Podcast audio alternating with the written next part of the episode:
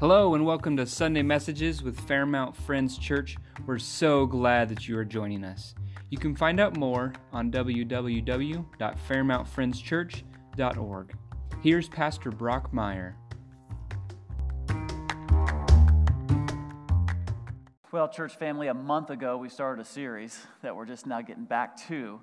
Um, between, we had, we had two uh, messages that we first came out with, and, and we talked about the glory of God in creation. Okay, and we talked about how the glory of, of it all started in, in good. He said, This is good, this is good, this is good.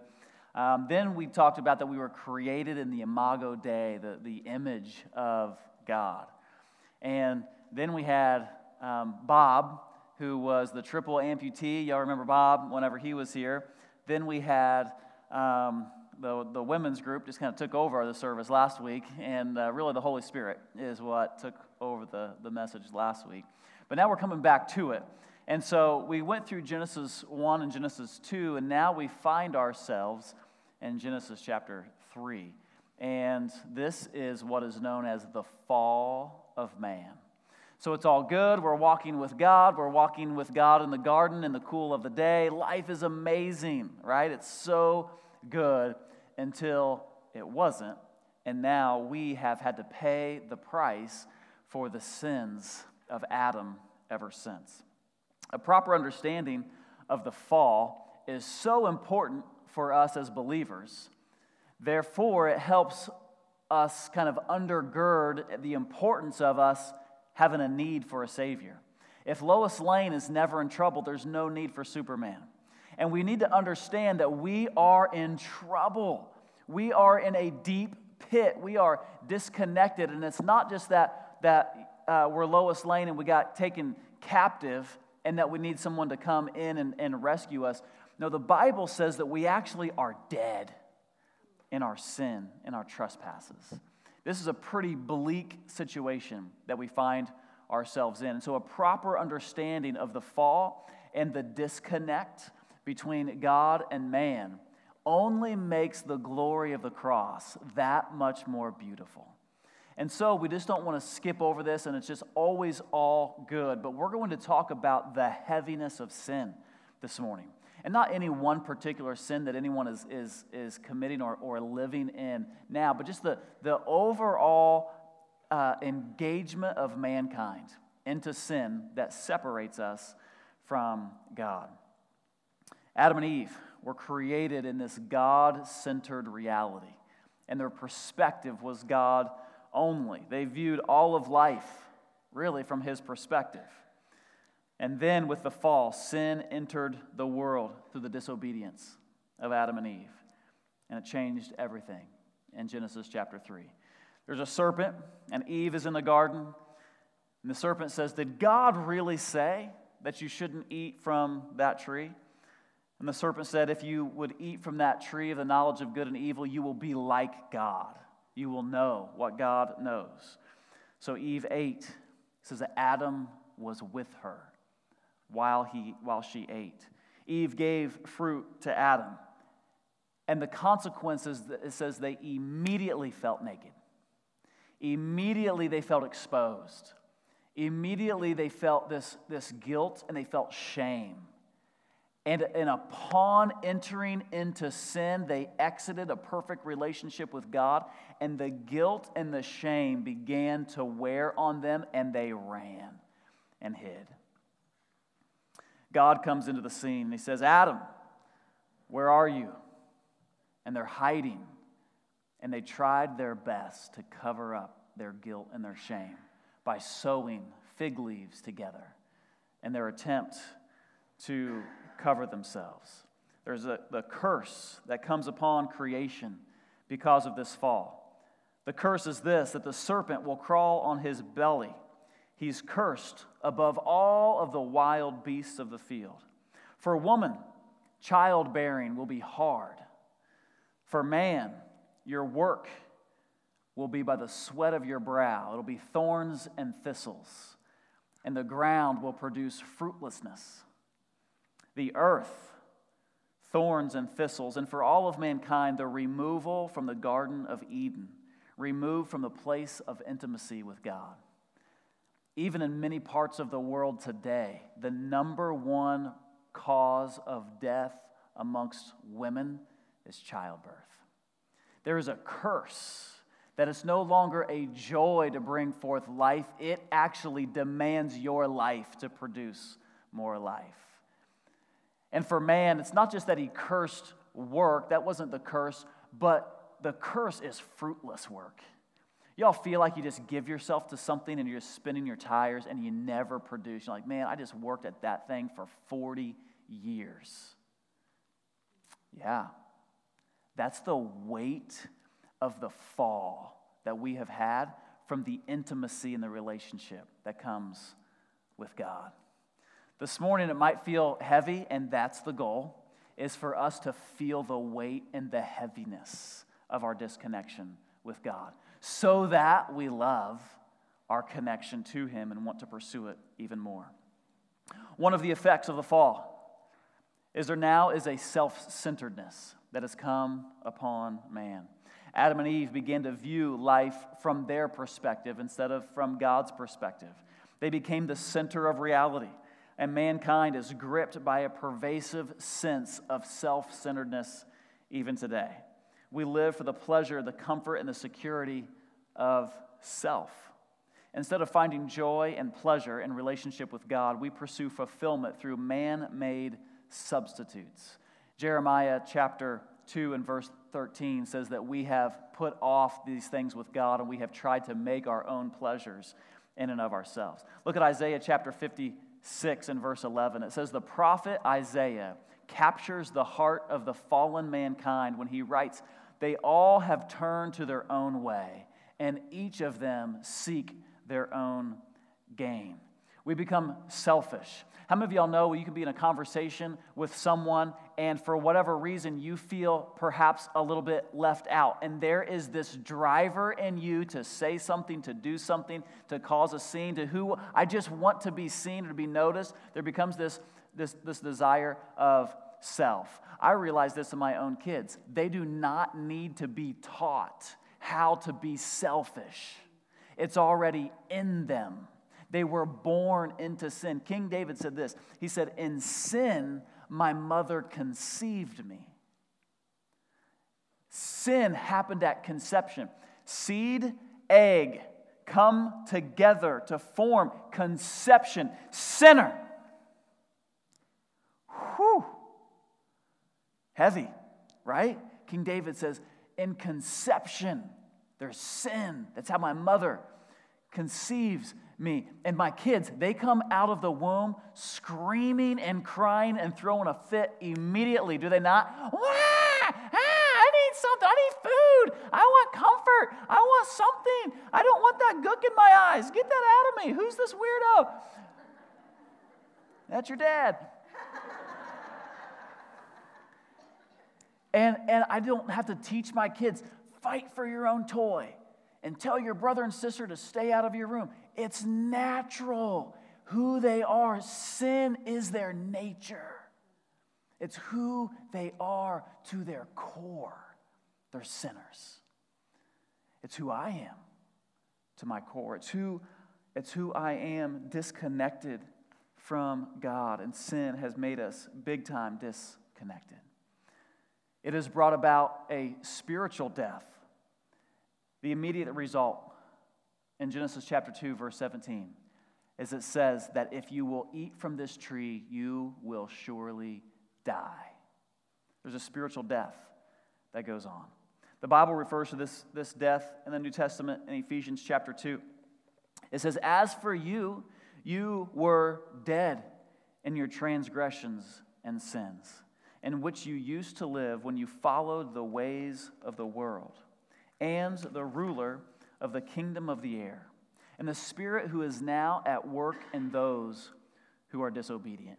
Check this out. It doesn't say that you're just merely sick, it doesn't say that you're ailing, it doesn't say because of sin we're kind of we're kind of limping along, but you're good. You're good. You just got it just kind of dinged you a little bit, but you'll be fine. You'll be able to make it. It says you are dead in your trespasses and sin. that you are disconnected from God. It's not just take a little bit of medicine, show up to church on Sundays, just kind of get some, some medicine, and you'll be fine. We're all basically good, right? You're all, we're all just kind of good people. Hey, I mean, after all, Imago Dei, we've been made in the image of God, right? We just kind of tarnished the image a little bit, like we smudged it, but we're good, right? We are disconnected from God. We become the object of God's wrath, is what Ephesians chapter 2 does. And in order for us to be restored back to that impression of God, to become like God or like Christ again, we've got to have a Savior, Jesus, to make us like Him again. And until that happens, we are nothing like Him. We have become disconnected. We're dead in our abilities to relate to God. We're dead towards spiritual things.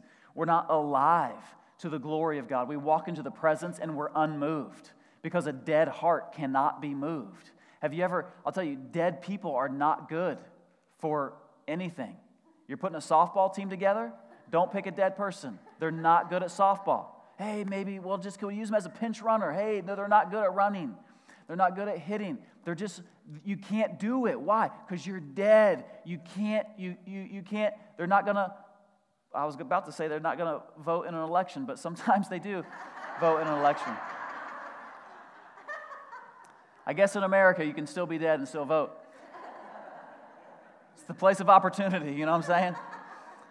Um, but dead people don't pick especially spiritually dead, do not pick the preeminent one to reign and rule over their life. They do not have this grand idea. Dead people don't have ideas. And they're not going to get this grand idea that we're going to choose to live for Jesus. And we're going to see our sin and ask Jesus to come into our heart and to, and to forgive us of our sins and cause us to come alive again. Dead people don't have those ideas. Dead people aren't moved towards running to the altar. Dead people don't, they're not moved to lifting their hands and worship to the Lord. Why? Because you're disconnected, you're cut off from God. It says that you're now self centered. And you see in Genesis chapter 6, it says, all of the people were only evil all of the time. That's pretty inclusive. And that's just Genesis 6. I mean, we're only six chapters in. This is the story of Noah, and God's like, what just happened? And he wipes them all out, right? Six chapters in, only evil all of the time. That's pretty inclusive. Dead people don't love the presence. Dead people don't have this engagement toward the Lord. The only need that dead people have is a resurrection. They have a need to be resurrected again, to have life supernaturally breathed inside of them. John chapter 3. Nicodemus comes to Jesus at night and he says, what, how, What's this salvation thing? How do you become born again? And he says, The Spirit blows wherever he will. It's only by the power of the Holy Spirit does he cause the human heart to come alive. You, in and of yourself, you're not going to come up with a good idea to choose God. Check this out Ephesians chapter 2 and verse 12. Paul piles up this case against us. He digs a deep grave and then buries us in it with this. He says that we are separated from God. We're aliens to, of God. We're strangers to the covenant. We're without hope and we're without God. And then to make matters worse, he says that we're objects of God's wrath. Because of sin, there now is a target upon our lives. So the Bible says. And we stand in the crosshairs of the Almighty One that he's got to render justice or judgment upon the offender toward his glory. We can't live our lives offending the Creator and think that we're going to get away with it. There will be punishment for that sin. Part of that punishment is that our spirit man is dead and separated and cut off. Another effect of the fall of man is there's a physical curse that now is upon the earth. In Genesis chapter 3, verse 17, it says that he placed a physical curse upon the land. We get sick, right? We die. Some of us lose hair. We lose our eyesight. See a lot of people wearing glasses out there. We begin to age. Did you realize that you woke up a little bit more tight this morning than you did yesterday? The aches and the pains and the hardships of this life, there are physical curses upon the land. There's sickness and disease and health. We get ripped off. Some, some die early. Some, some never got a, a head start and they die in the womb. There's complications and, and hardships all around. Why?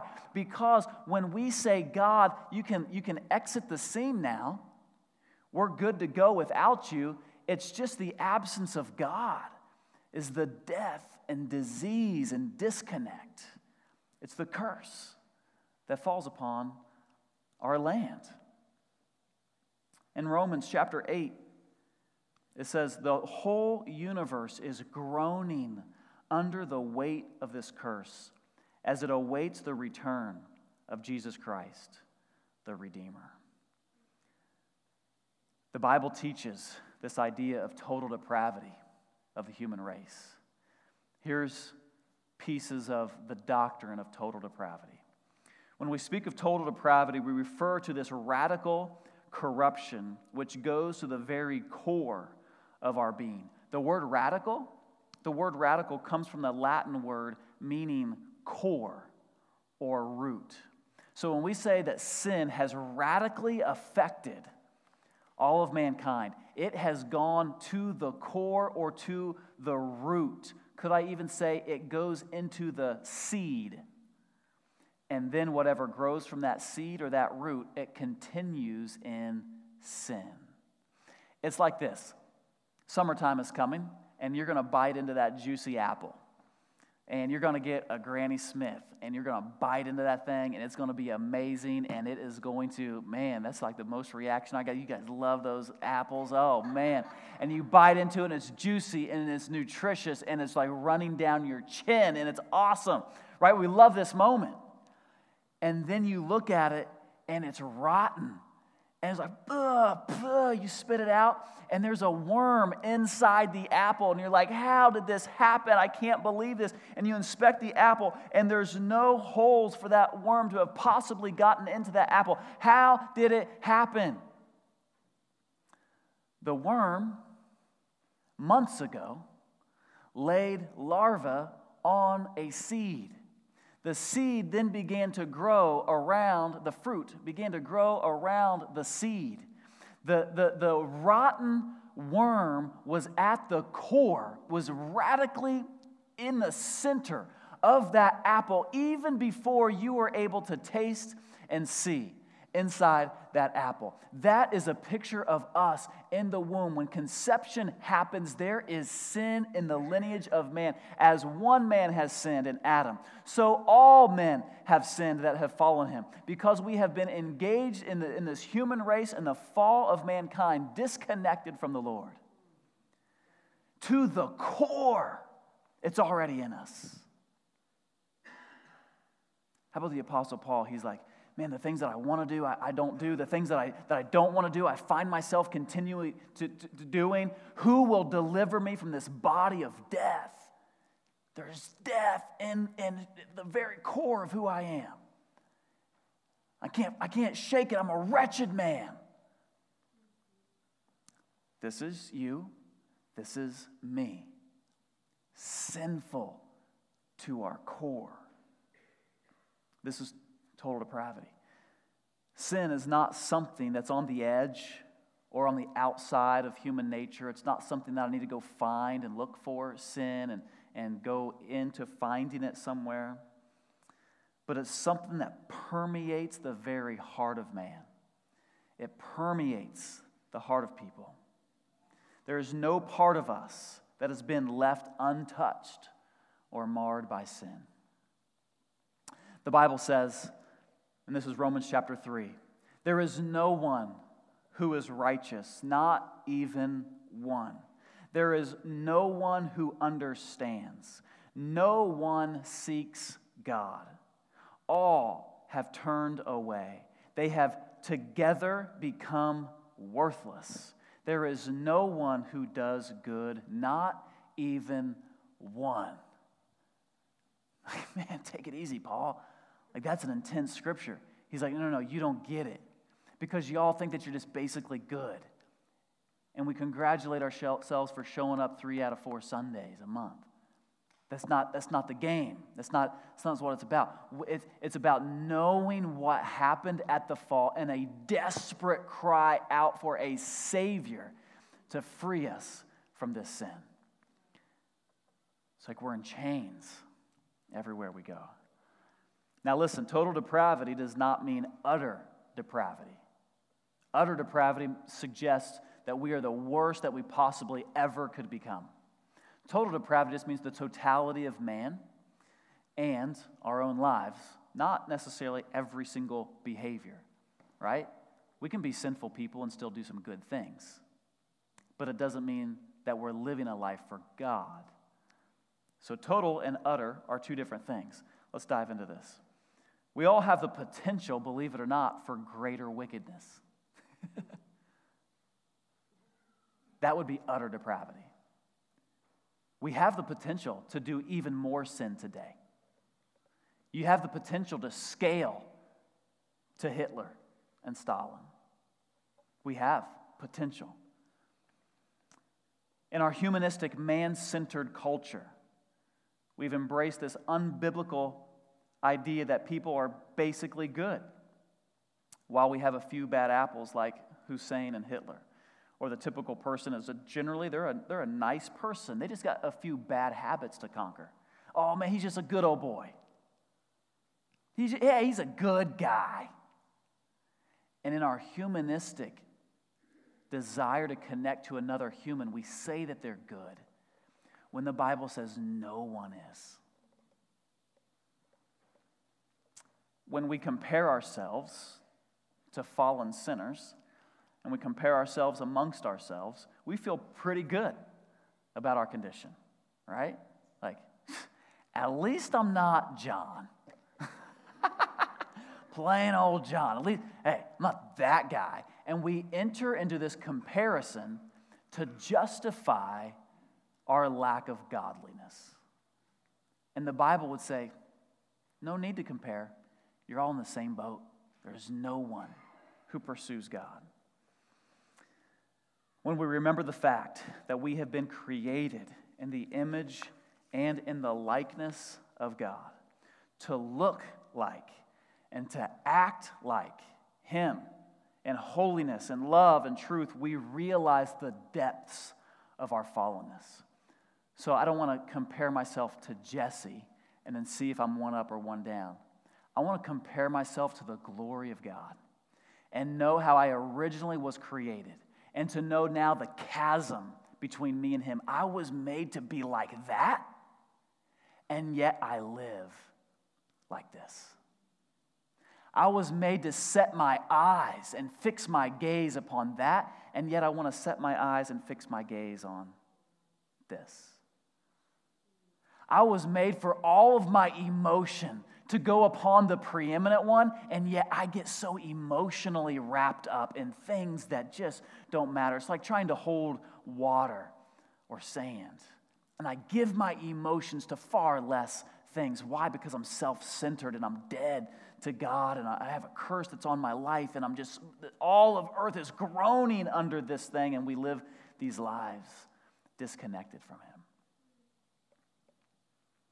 The Bible says this in Romans 3 and in Romans 6 all have sinned and all fall short of the glory of God. Romans 2 says, All men are without excuse. We have no excuse. We can't stand before God and justify ourselves. Isaiah, he observed that from the top of our heads to the soles of our feet, Isaiah chapter 1, verse 6, it says, There is no soundness in man. In the words of the Apostle Paul, he says, There's nothing good that dwells within us in Romans 7. Proverbs 21 says, Even the plowing of the wicked is sin. there is nothing in us that's looking for God. A sinner cannot find God for the same reason a thief can't find a police officer. Because you're not looking for him, you're running from him. Oh, I, can't, I can't find God because there's no desire in you to find God or in me, in and of myself. I, I, I, just, can't, I just can't find him because there's no want to. There's nothing that's breathed new breaths of life to cause the heart to come alive to its creator again. It's, it's dead, it's, it's separated. Isaiah chapter 44 says this it says that you have, have been blinded by your sin. It says that your, that your eyes have been plastered over to where you cannot see the glory of God. So we're walking around like this, trying to find the glory of God with a dead heart, blind eyes, no desire for Him, thinking that you're going to stumble upon the glory of God. Guys, this is a very scary place. This is the reality of us without Christ. The doctrine of total depravity states that man is totally unable to contribute to his own salvation in any way because he's dead in sin. The classic Westminster Confession, it states this. Here's the Westminster Confession.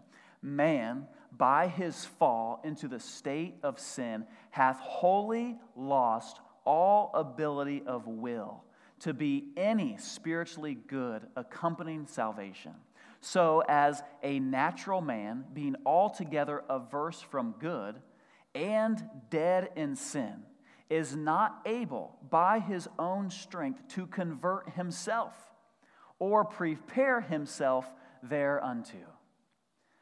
I, I'm not I'm not in a hospital room with a doctor, a pastor, just saying, hey, take some medicine. I take some medicine. I'm not in a hospital room just needing some medication. I'm in a morgue and I'm dead, and I'm not going to add to my own revival. You know, I'm out and I'm dead, and I lean up and, like, hey, guys, the defibrillator's over there. If you could just bring that to me, um, I'll take it from here. No, no, no. You're not going to contribute to your own resurrection. A, a person in chains is not going to contribute to their own freedoms. The idea that I have, I have the freedom of my will to choose. What part of free does chains? Where do you find free and dead? Well, I got, I got, I got free will to choose God. You have a dead will. It is dead. It's separate. God, I don't know if I've said this clearly enough. You're dead. You're separated. You're in chains. You're in bondage. You're disconnected. There's no freedom in that place. You don't have freedom. You don't have a free will to go choose God. You got to have a supernatural, powerful resurrection that's only by the power of Jesus Christ. It's not you coming up with good ideas and you're going to try to live your life better. It is absolute, complete surrender at Jesus to where He comes upon you and boom, He causes a supernatural resurrection to take place. No man chooses God, not even one. There's no one who seeks Him. That's the realities of where we are pre Christ. Our rebellion against God is total in that unregenerate man has no delight in God. Romans 3, there's no delight that we take in God. Romans 14 talks about this condition of rebellion inside of a, a man's heart. Man's activities spring from a sinful heart. The Bible says that everything that is done outside of faith is sin. The sinner waking up in the morning and heading off to work, sin getting up and trying to provide for your family, sin. Like, but God, these are good, these are good movements, but it's done outside of a relationship with me. You're just living a life of sin. Live a life with me. And this, you're gonna be like me. You're gonna do it like me. You're gonna be made new like me. But you're just still living like yourselves. And yeah, those might be good things, but they're done out of a sinful, disconnected, dead heart. So, in this fallen condition, we are unable to submit to God or to reform ourselves. Paul lamented the fact that whenever he had the desire to do good, he was unable to carry out that desire. That's Romans 7. I want to do this and I can't do it. I'm unable. I can't live this way. Also, this, finally, this our rebellion is totally deserving of not just punishment, but eternal punishment. God is completely just in condemning sinners to hell. This is Second Thessalonians 1 6 through 9. The wages or the payment that we deserve because of the lives that we live in sin. God says, You've lived a life this way, you're without excuse. You, you've been born into sin, and you continue to live this way. You've heard the word of God spoke, right? The word of the Lord is, is how do you have faith? Faith comes from hearing and hearing the word of God. And you've got to have these responses, but man, God, I, I can't even do these things that I want to do. And the wages of this reality is that there is a heaven and there is a hell. And, church family, I want us to know that there is a maker of heaven and earth that wants to set free his people, to cause hearts to come alive again and respond to him. There is one and only one way to the Father. And there is one and only one way to respond to the Word of God. It's through the power of the Holy Spirit supernaturally moving upon the heart of man, where He causes it to come alive again. This morning, as we get ready to, to close in prayer, and guys, if this wasn't heavy enough, next week is part two of total depravity, so invite a friend. and we're going to go even deeper into seeing, man, what are the ramifications of sin? a corrupt heart, the Bible says, a depraved mind is what the Bible says, hands that are idle. We live lazy and complacent lives. You know, one of the, one of the biggest things that Jesus comes against people with that he compares to wickedness and evil laziness. He's handing out talents, right? And he says, I'm going to leave, but I'm going to come back and I'm going to see if my servants have been faithful in the land. And he says, You haven't done anything with your life. He says, Take him and kick him out of here. My, my lazy and wicked servant. Get him out. We just live these wasteful lives, fruitless work that we live under the curse. Whew. Oh, we're going to cry out, I need a Savior. Who will free me from this? So don't spin around for nine decades doing this. God set free my heart. We're going to create a want to inside of us, church family, to where we come to the presence and we want to worship the one who has set us free. Amen? So, my goal is not to leave us helpless and hopeless, but a little bit in the sense that it creates an appetite for the one who can save us. Lois Lane is in big time trouble. And do we ever need the Superman to show up on the scene and rescue his bride? Church family, would you all stand with me as we close this morning? Perhaps as I share this and preach this, for some people, you're thinking, man, I do feel like I'm far from God. I do feel like I'm disconnected from the Lord. And as you're painting that picture, I do not want to wait till next week, man. I need to, I need to have some, I need to have a conversation now I need to pray today. I need to repent of sin. I need to ask Jesus to come into my heart. The Holy Spirit is moving in this room and He's working on the hearts of man. It's John 3. The Spirit blows wherever He will. And right now, maybe there's some new birth that's wanting to take place. I'm going to stand right here.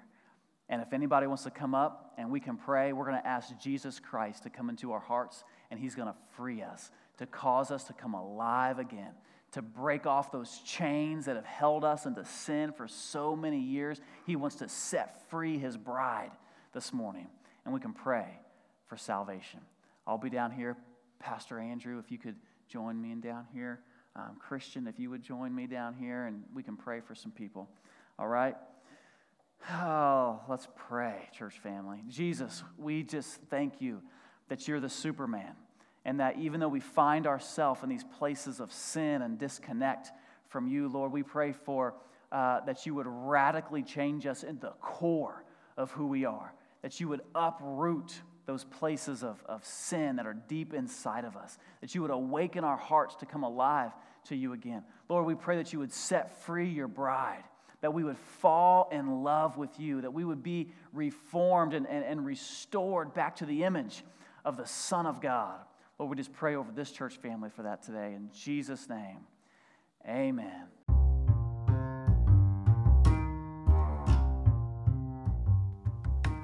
So we're so glad that you were with us today. You can subscribe on iTunes or Spotify or your preferred podcasting app.